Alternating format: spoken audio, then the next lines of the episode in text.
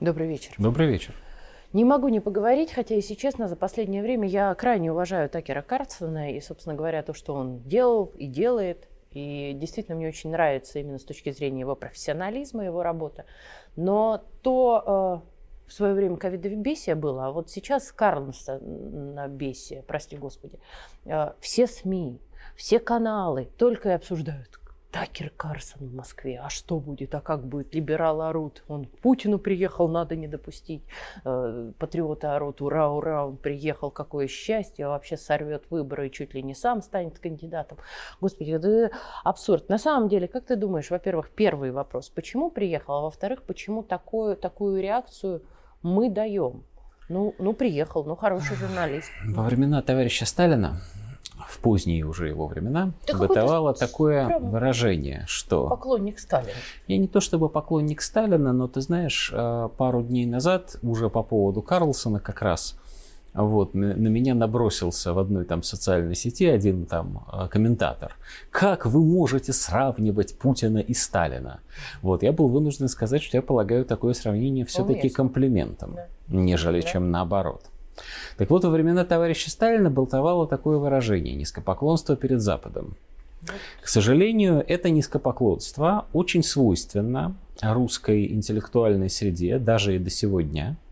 Причем, как, как ни странно это звучит, но как-то вот оттуда у нас многое Петр а, точно знал, зачем и чему он хочет у Запада учиться. Да. Поклоняться он не хотел, он хотел учиться. И в этом смысле, когда после Полтавской баталии вот этот легендарный тост за учителей, а, это был тост, который все объяснил. Да, мы у них учимся, чтобы с ними же и воевать, и более того, чтобы их же и победить.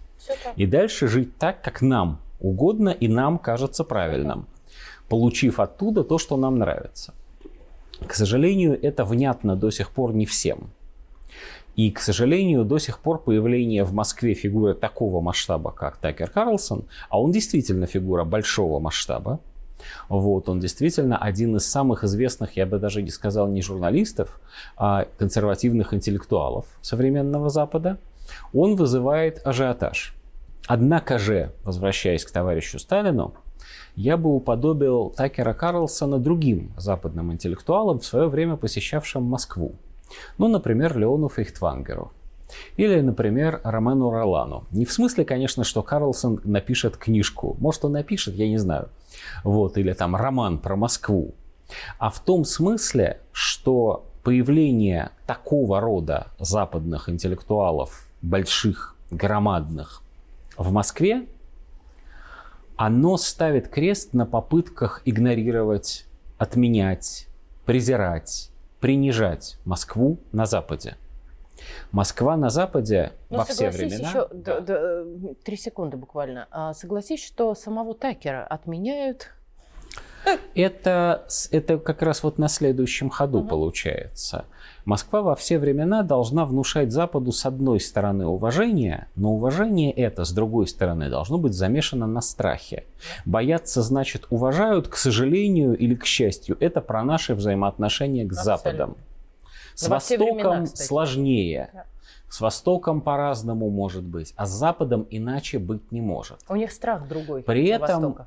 страх Запада перед нами, как ни странно это звучит, зиждется не столько на наших танках, пушках, самолетах и солдатах, сколько на ужасе от того, что вот этот русский взгляд на мир, каким бы он ни был сегодня, а он бывал разный в разные времена, может прорваться сквозь их интеллектуальный заслон и захватить их западное общество.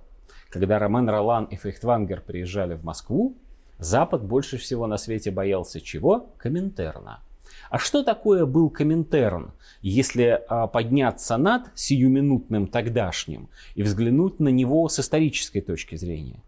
Это был а, инструмент глобального, именно глобального влияния России, влияния России на мир интеллектуального. Это была тогдашняя русская мягкая сила. Кто такой Такер Карлсон? Это тот представитель, если угодно, манифестация того, той части западных интеллектуалов, которые против а, безумных глобалистских реформ, которые против того, что олицетворяют американские демократы, которые против того, что э, олицетворяет Давос, которые против того, что э, олицетворяет Европейский Союз, которые за нормальную жизнь. Что такое Россия, несмотря на все наши огромные недостатки? Мы сами-то про себя все понимаем. Несмотря на то, что мы сами про себя понимаем, на проблемы наши, в глазах Запада, да и всего остального человечества, мы как раз цитадель той самой нормальной жизни. Когда мы говорим о традиционных ценностях, западный человек воспринимает это примерно следующим образом. Не за то, чтобы мы жили как положено, но вот как было совсем еще недавно, в середине 20 века, в 60-е годы, чтобы семья была семьей, образование было образованием, работа была работой. Та самая американская мечта, она же в чем заключалась-то тогда? Чем больше ты работаешь, тем больше ты получишь, тем лучше будут жить твои дети. Все, вся мечта, она может быть приземленная, но она именно что традиционная, она нормальная в этом смысле. Что такое этот самый Такер Карлсон? Это человек, который не так уж много хочет от своей Америки. Он хочет, чтобы Америка была самой собой. Вот такой, какой он ее застал. Он хочет чуть-чуть. свободы, которую, за которую бьемся мы, по сути. Он хочет совершенно справедливо. Он хочет именно традиционного, консервативного понимания и свободы, и демократии, и государственного суверенитета. Он в этом смысле, точно так же, как соплеменный ему Трамп, он не друг России. В этом смысле не нужно себя обманывать. Он может восхищаться Все русскими так. в какой-то части, но он не друг России. Он друг-то как раз Америки. И в его мире Америка и Россия должны быть соперниками, может быть даже врагами. Но они никак не должны быть вместе жертвами какой-то вот этой чудовищной глобалистской конструкции бесчеловечной, которая запрещает детей рожать. Такер Карлсон в Москве в глазах западного мира и это до известной степени оправдывает ажиотаж от его приезда, особенно если действительно состоится его беседа с президентом. Такер Карлсон в Москве – это показатель того, что Москва умеет создать на новом этапе новую конструкцию поистине глобальной мирового масштаба мягкой силы, конструкцию, которая состоит из самих же людей Запада для воздействия на сам же Запад, для, для перевоспитания Запада. Если мы сейчас посмотрим на США, то мы обнаружим, что относительное большинство американского населения хотело бы проголосовать за Трампа. То есть не за Россию, а вот именно за эти вот за традиционные, мечту. за нормальные, за мечту свою американскую. Если мы посмотрим на Европейский Союз... Ведь на самом деле э, его слоган Трампа, и, собственно, который очень часто Make использует... America Great Again. Именно. То есть вернемся туда, да. где мы да. уже были. Вот. Там, конечно, Трамп это не лучший выбор, вот по-честному. Было бы, на его бы место не, для человека масштаба хотя бы выбор Рейгана... Как раз лучший, ну, а выбора да, просто нет. Из худшего, да. да. да. Ну вот какой есть. Они даже дошли до той точки, где рыжий клоун неожиданно превратился в защитника Кстати, традиции. Знаешь, чего еще важно? Ведь э, и в России обычно это ценят. Э, ему не надо воровать. Трамп. Это, кстати, в американской культуре это не так. В том смысле, что там это так не воспринимается.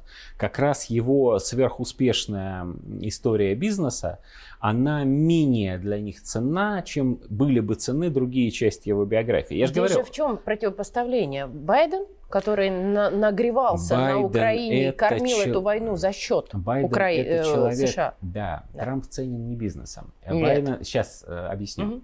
Байден это человек истеблишмента.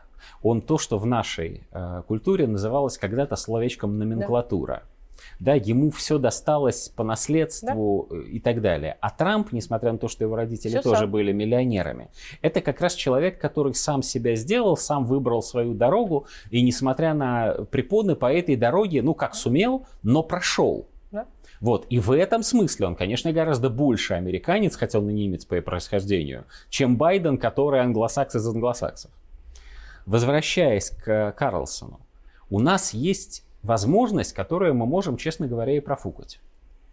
Вот, но мы у нас есть все-таки возможность, да, мы у нас это, да, это одна из наших традиций, как да. ни странно это звучит, но у нас есть сейчас возможность создать новый интернационал, интернационал нормальных людей, интернационал традиционалистов, интернационал, в котором абсолютно левая и бурная Сара Вагенкнехт в Германии, наряду с абсолютно правым Такером Карлсоном и с очень странной недоправой, там, допустим, Лепен во Франции и совершенно левым Кастро на Кубе, вот, они все вместе образуют интернационал людей, которые хотят просто жить как люди. Ну вот как положено как правильно, не биомасса, как, да. как нормально, вот, и которые противостоят попыткам заставить их жить нечеловеческим образом, причем всем сразу попыткам, и с вакцинами этими безумными, и с мясом из пробирки, вот, и с кузнечиками, в, э, превращаемые в пресловутую съедобную да. биомассу, и так далее, и так далее, и так далее.